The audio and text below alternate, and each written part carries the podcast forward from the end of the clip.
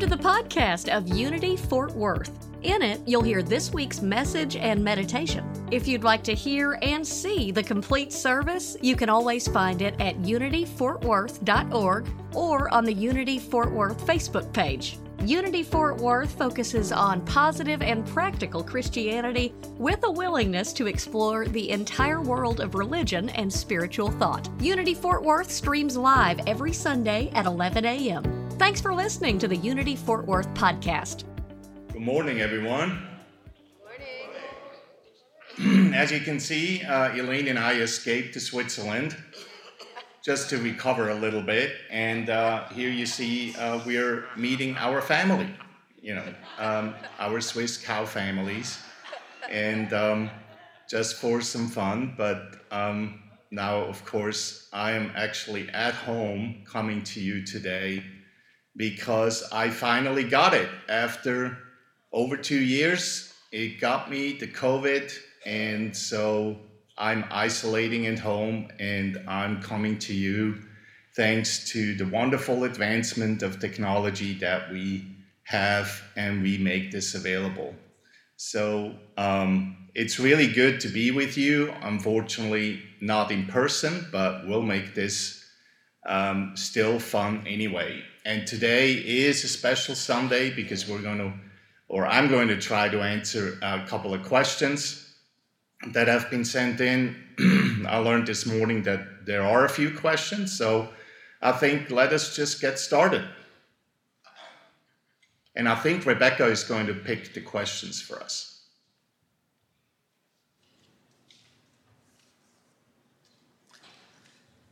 Unity is a New Thought religion or part of the New Thought movement. What is New Thought, and is it really new? Yeah, that's a history question. So Unity is part of New Thought. New Thought is its own religion, a North American or American religion, started in the late 18th century. And it came out of the Transcendentalist movement, like Henry Thoreau or Ralph Waldo Emerson, you might be familiar with. And then there's other names that are really relevant in this movement. And out of that movement, that Transcendentalist movement in the mid-1800s, came essentially a movement of various characters, including Mary Baker Eddy. We have other individuals that you might have heard. Mary Baker Eddy is the creator of Christian Science. And then there's Emma Curtis Hopkins, who is considered the teacher of all teachers within New Thought.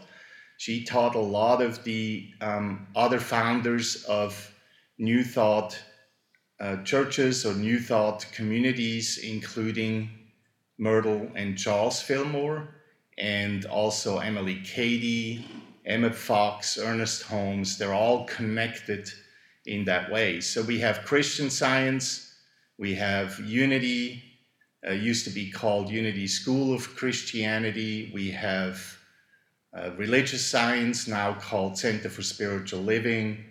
We have even the Unitarian, although they have not necessarily come down the same route, but the Unitarian Universalists came out of the Transcendentalist movement and are a little bit older than that, though.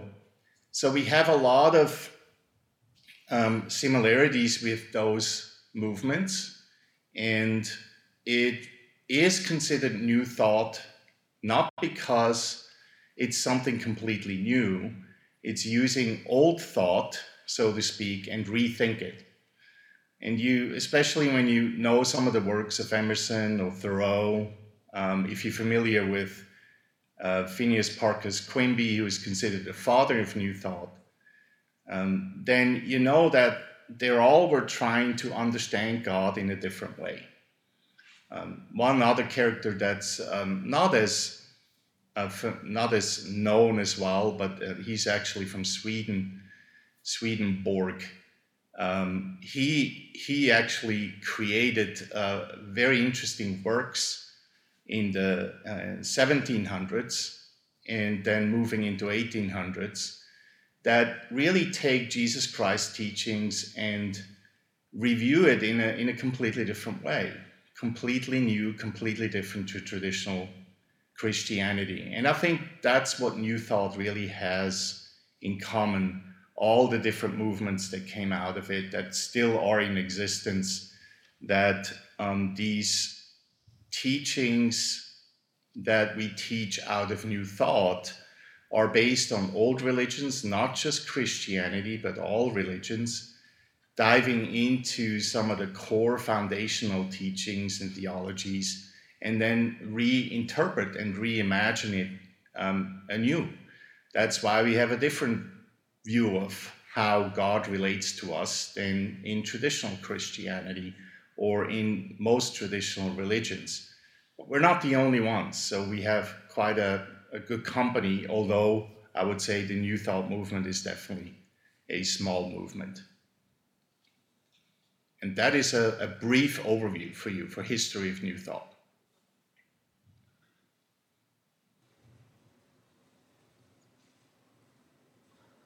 Recent events have brought out a lot of opinions on sensitive topics, and I struggle with accepting and loving the whole person attached to the opinions, which I consider hateful and harmful. What can I do to strengthen my expression of divine love toward those I struggle to love? Yeah, very, very common problem, right? Especially if you think about what happened on Friday, the overturning of Roe v. Wade.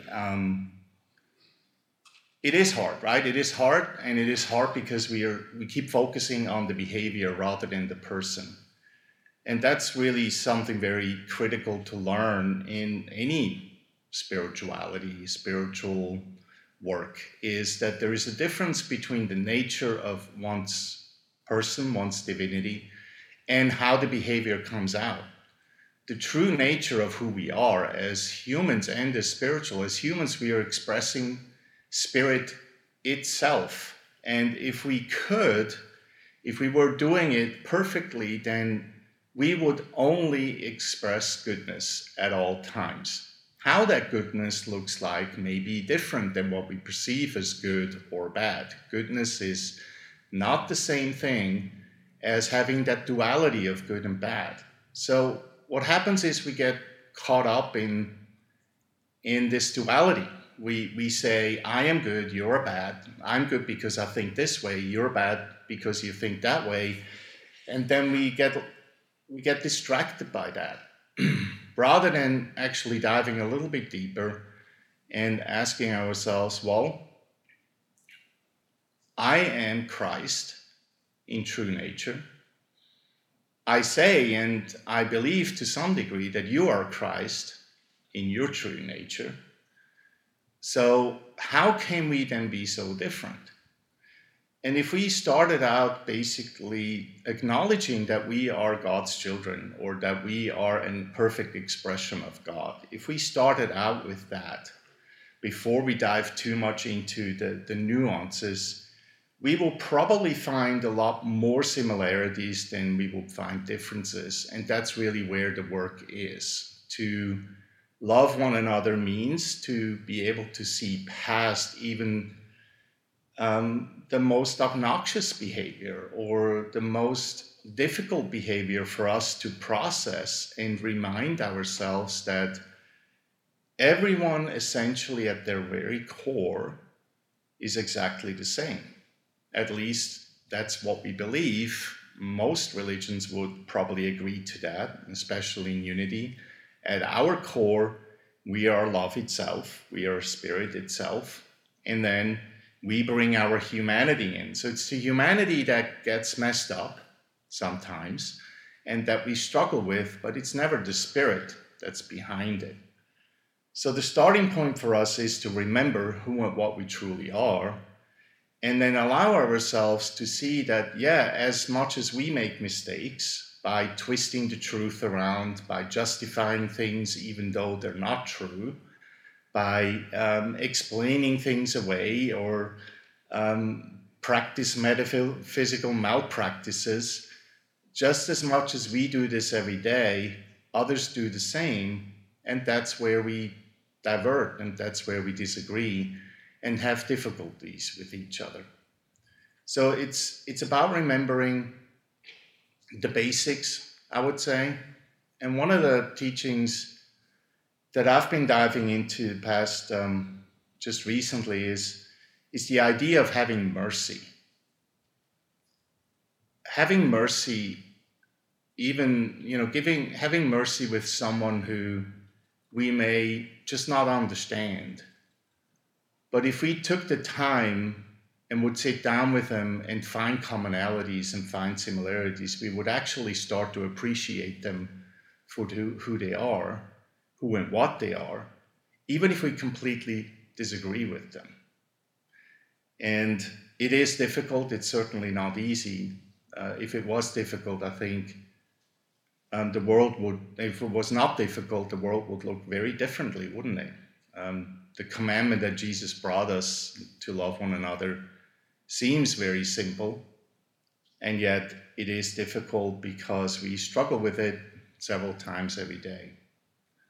The core is to remember who and what we are, and to learn to appreciate us first and foremost, and learn to appreciate us for who we are, even with our flaws, and then extend the possibility that other people are flawed as well.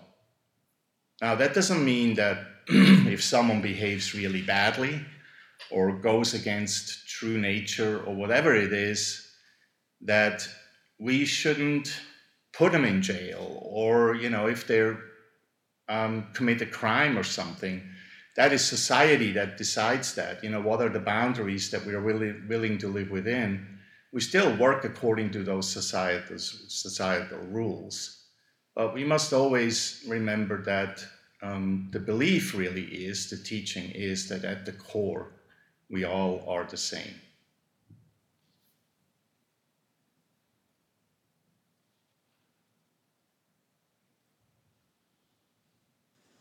My spouse and I have been consistent about saving money, but I sometimes wonder if we're just hanging on to it with no real goal in mind. When it comes to saving money, what is the difference between good stewardship and or hoarding our resources? Yeah, that's a pretty difficult question, I think, to answer. Stewardship has to do with trusting in the abundance that is available to us. And, you know, in a perfect world, when you go by Scripture and what you read in Scripture, then there's really no need to put anything away. If you know, the lilies in the field and the birds in the air, and if you go by those parables, then we shouldn't actually be just like that, just completely almost careless in a way. But the reality is that we live in a world now that functions rather differently. And I wonder if those parables would still be the same.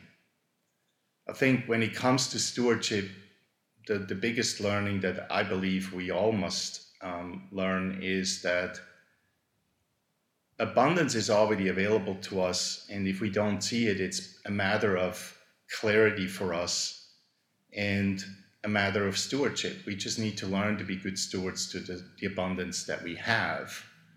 And then through the trusting and through the process or the practice of tithing and everything that links to that, we learn then to expand our awareness of that abundance and become better and better stewards at that. So I think putting money aside in the modern world, saving for retirement and all these things are just smart things to do. You know, it's the same thing as you know, accepting what modern medicine has to offer to us. 2,000 years ago, not really that much medicine around and not that many surgeries or hospitals around. Nowadays there are, so are we going to reject them? Probably not. So it's a matter of just checking in and say, okay, saving money. Are we doing this out of just complete fear? Is that our driving factor, or is it just something that we believe we want to do and we want to align ourselves with at this point in time? every decision we make when it comes around money is in a way a trigger for us, in most of us, I would say. And so it's always a good way for us to check in. Are we acting out of fear, out of lack, or are we acting out of just simply utilizing the abundance that we have available? I would recommend reading the parable of the talents on that, which I think is a really good one when it comes to saving up versus investing. And there's a lot more to it, but I'll leave it at that for this question.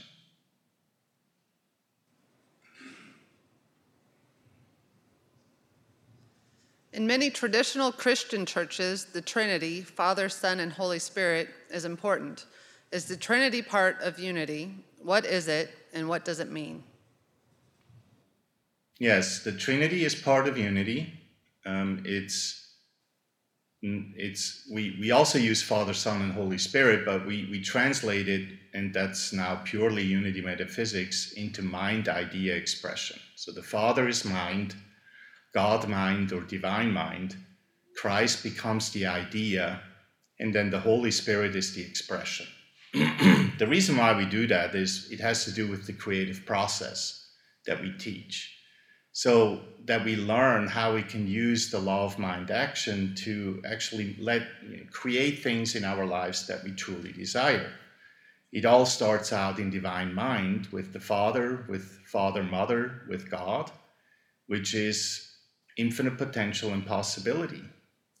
And then it comes through the idea, through the Son, through Christ, which gives us an example, just as Jesus Christ gave us an example, how to utilize that infinite potential for expressing goodness at all times. That's the idea. We grab onto that idea and we build our faith onto that idea that we can do that exactly just like Jesus did, or any other of the other great teachers, whether long gone or still alive today, anyone that you admire, that you feel like they're really resonating with a God-like expression. And then we formulate that idea in our minds, in our hearts, and we start making different choices. We start imagining things differently, choose our path differently, until eventually in the manifestation, either in thought or in feeling, or eventually even in the physical world, we then get to see how it unfolds. And that's then the expression. So in other ways, we can say the Father in the Trinity represents the Father-Mother principle, that potential that we all have available to us. So this is how it links back to the previous question. We have an example, the Son, Christ, that gives us some idea how as human beings we can actually use that potential, and we can use it really usefully and for good. And then the Holy Spirit is not just reserved for the disciples, right? The Holy Spirit comes upon us in the way, not that it is outside of ourselves, but we are the Holy Spirit itself expressing God in every moment in our lives. And that's how the Trinity is seen in unity, and how we explain it through our 5 principles, and how we use the Trinity very specifically and consciously to learn to shift our ways of being and how we are in life, and change our mind and change our hearts and make this world a better place.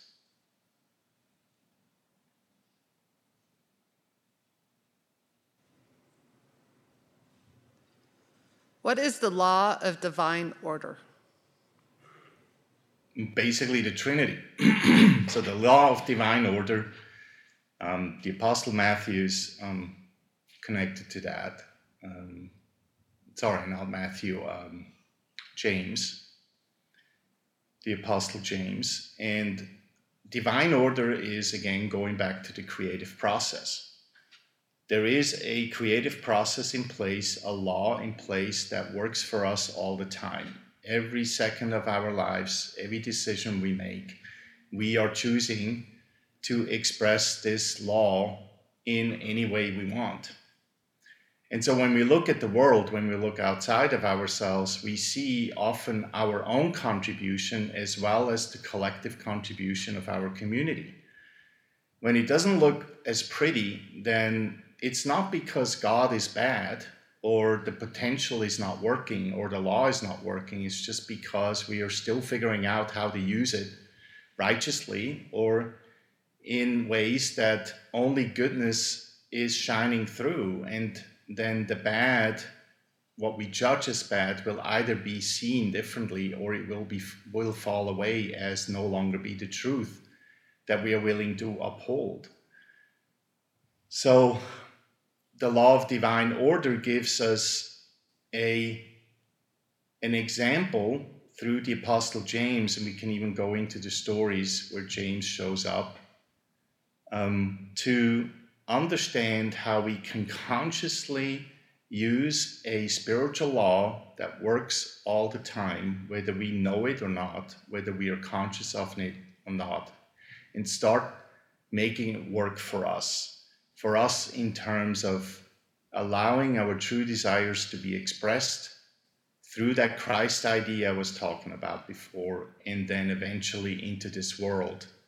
So that if we truly want peace in this world, we can start by finding peace within ourselves, and then we can consciously choose peace and use the law of divine order or the creative law and express peace in every moment of our lives. Eventually that will affect others, and others will follow the same example, and that's how we create a peaceful world in our lives.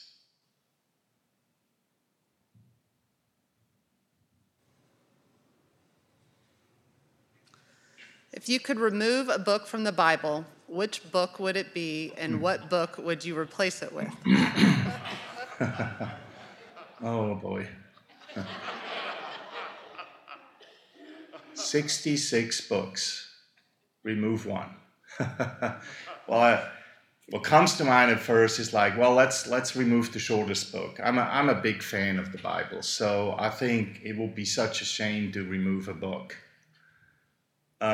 regardless of which one it is. Some are a little bit more difficult to absorb than others. Some of the shortest books are in the Christian scriptures, like 2 John and 3 John. Those are pretty short. Philemon. So we can sacrifice some of the smaller books and then fill it with something else. But another book that comes to mind, maybe Revelation, although I'm actually personally a big fan of it, but it's so difficult to understand. If you ever tried to read Revelation, it's hard to get through because there's so much symbolism. You have to study symbolisms that you need to, it's very difficult. So in that way, I probably will go for Revelation, the last book in the Bible, and say, let's take that out and replace it with something that is a little bit more easier to understand. And so when it comes to which book I would replace it with, then it will be probably the Nag Hammadi scriptures, if you're familiar with those. That's where all the additional Gospels are coming from, Gospel of Thomas, Gospel of Judas, and my favorite, the Gospel of Mary, the only gospel written by a woman, presumably Mary Magdalene. And there's lots of other stuff. There's prayers in there from St. Paul. There's secret books from John. And if we took all those scriptures that were found in the 4th century, if we took all those and put it in one book, I would probably put it in instead of Revelation, because they're Gnostic, they're considered Gnostic, and if you love unity, you will love the Nag Hammadi scriptures, because it really shows some of the teachings that, and standing away from the traditional theological, theistic approach that God is separate from us. You see much more quickly, especially the Gospel of Mary. It seems like Mary has written down some of Jesus' teachings that go much deeper and much further than what we read in the gospel. And it's so close to what we teach in Unity, going away from separation and embracing oneness. So, yeah, very good question. That's a surprising one. I never had that one. So, sorry, John, got to get rid of Revelation. Just too difficult for most of us, and probably put in the Nag Hammadi scriptures. And if I had to choose one out of that, it would be Gospel of Mary. Just as simple as that. Absolutely my favorite. Really pissed a lot of disciples off. When you read it, you will know what I mean. They didn't believe her. They didn't believe the teachings that Jesus was telling her because it looked so far advanced to what we actually read about the teachings in the four Gospels and in the Acts.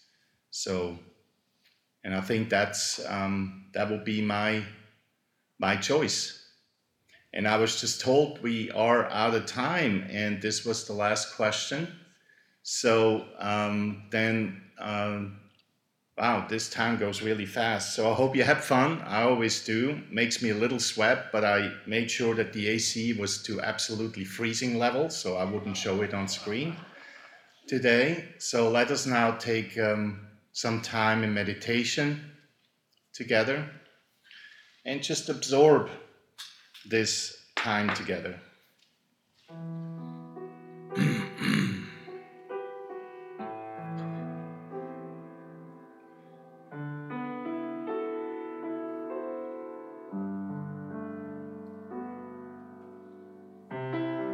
So as you get ready, I invite you to close your eyes if that's comfortable for you.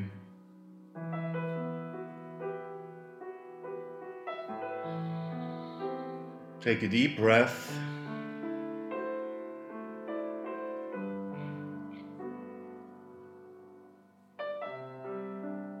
And allow your exhale to guide you in your thoughts and feelings today.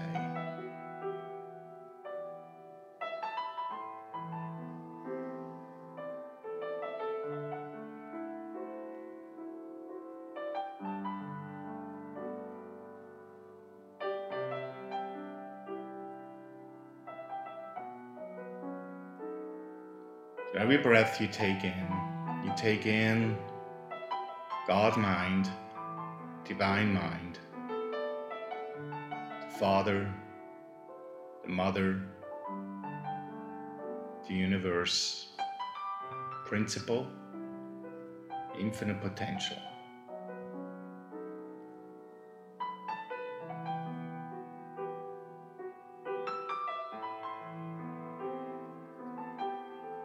And as you exhale, you allow your Christ self to create, to manifest, first as an idea, shaping your desires in your world, then as more concrete thoughts, images, feelings,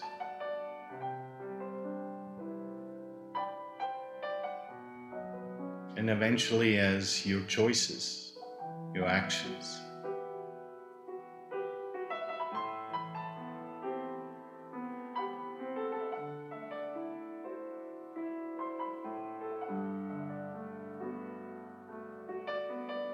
Remember that in every moment, you can start anew. You can start as source and reimagine. And then express who and what you truly are.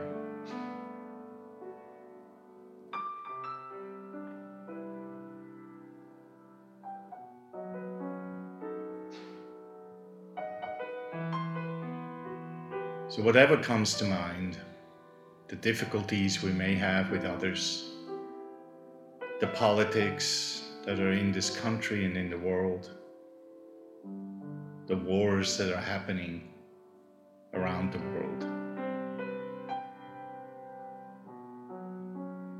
we always remember that we are the light.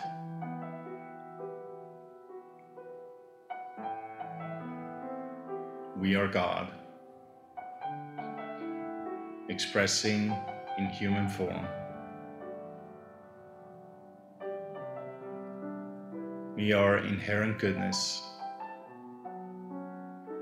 to which there is no opposite.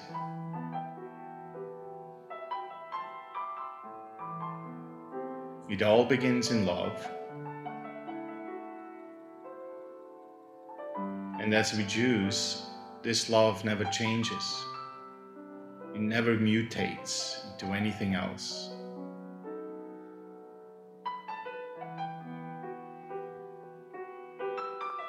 We stay with this love. We stay with the kindness that we heard about today.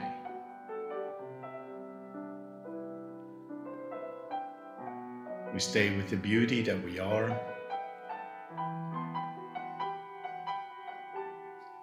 the perfection that we can see,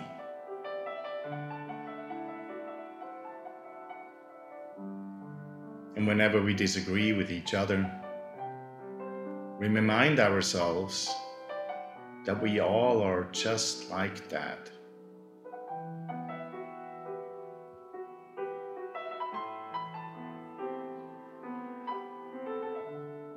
We stand in our truth. We take action for what we believe in. But we do so with kindness, with a loving heart,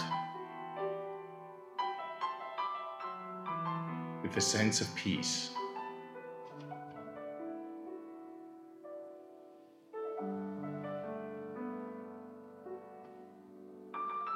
Imagine that every human being, every soul has the right to express itself. The same right that we have to express ourselves.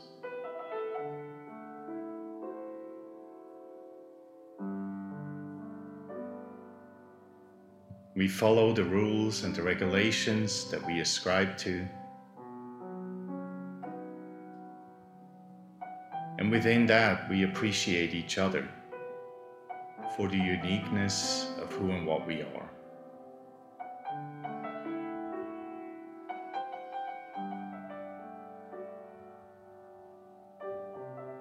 And our gift to this world is to help ourselves, our families and friends, and each other to see that, to see the Christ light, the Buddha love, the patience of Muhammad, may peace be upon him.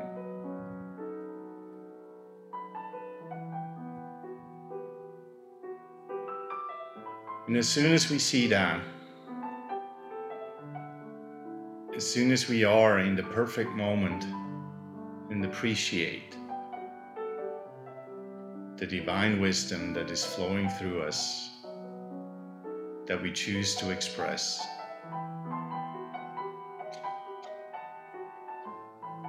We cannot but be grateful for the power that's within us to do this.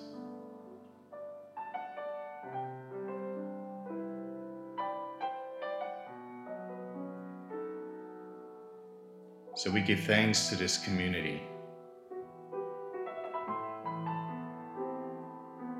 Thanks to each other for who and what we are. Whether we like each other or still get to know each other, we find it in our hearts to appreciate each other for the same gift and the same power that we all are.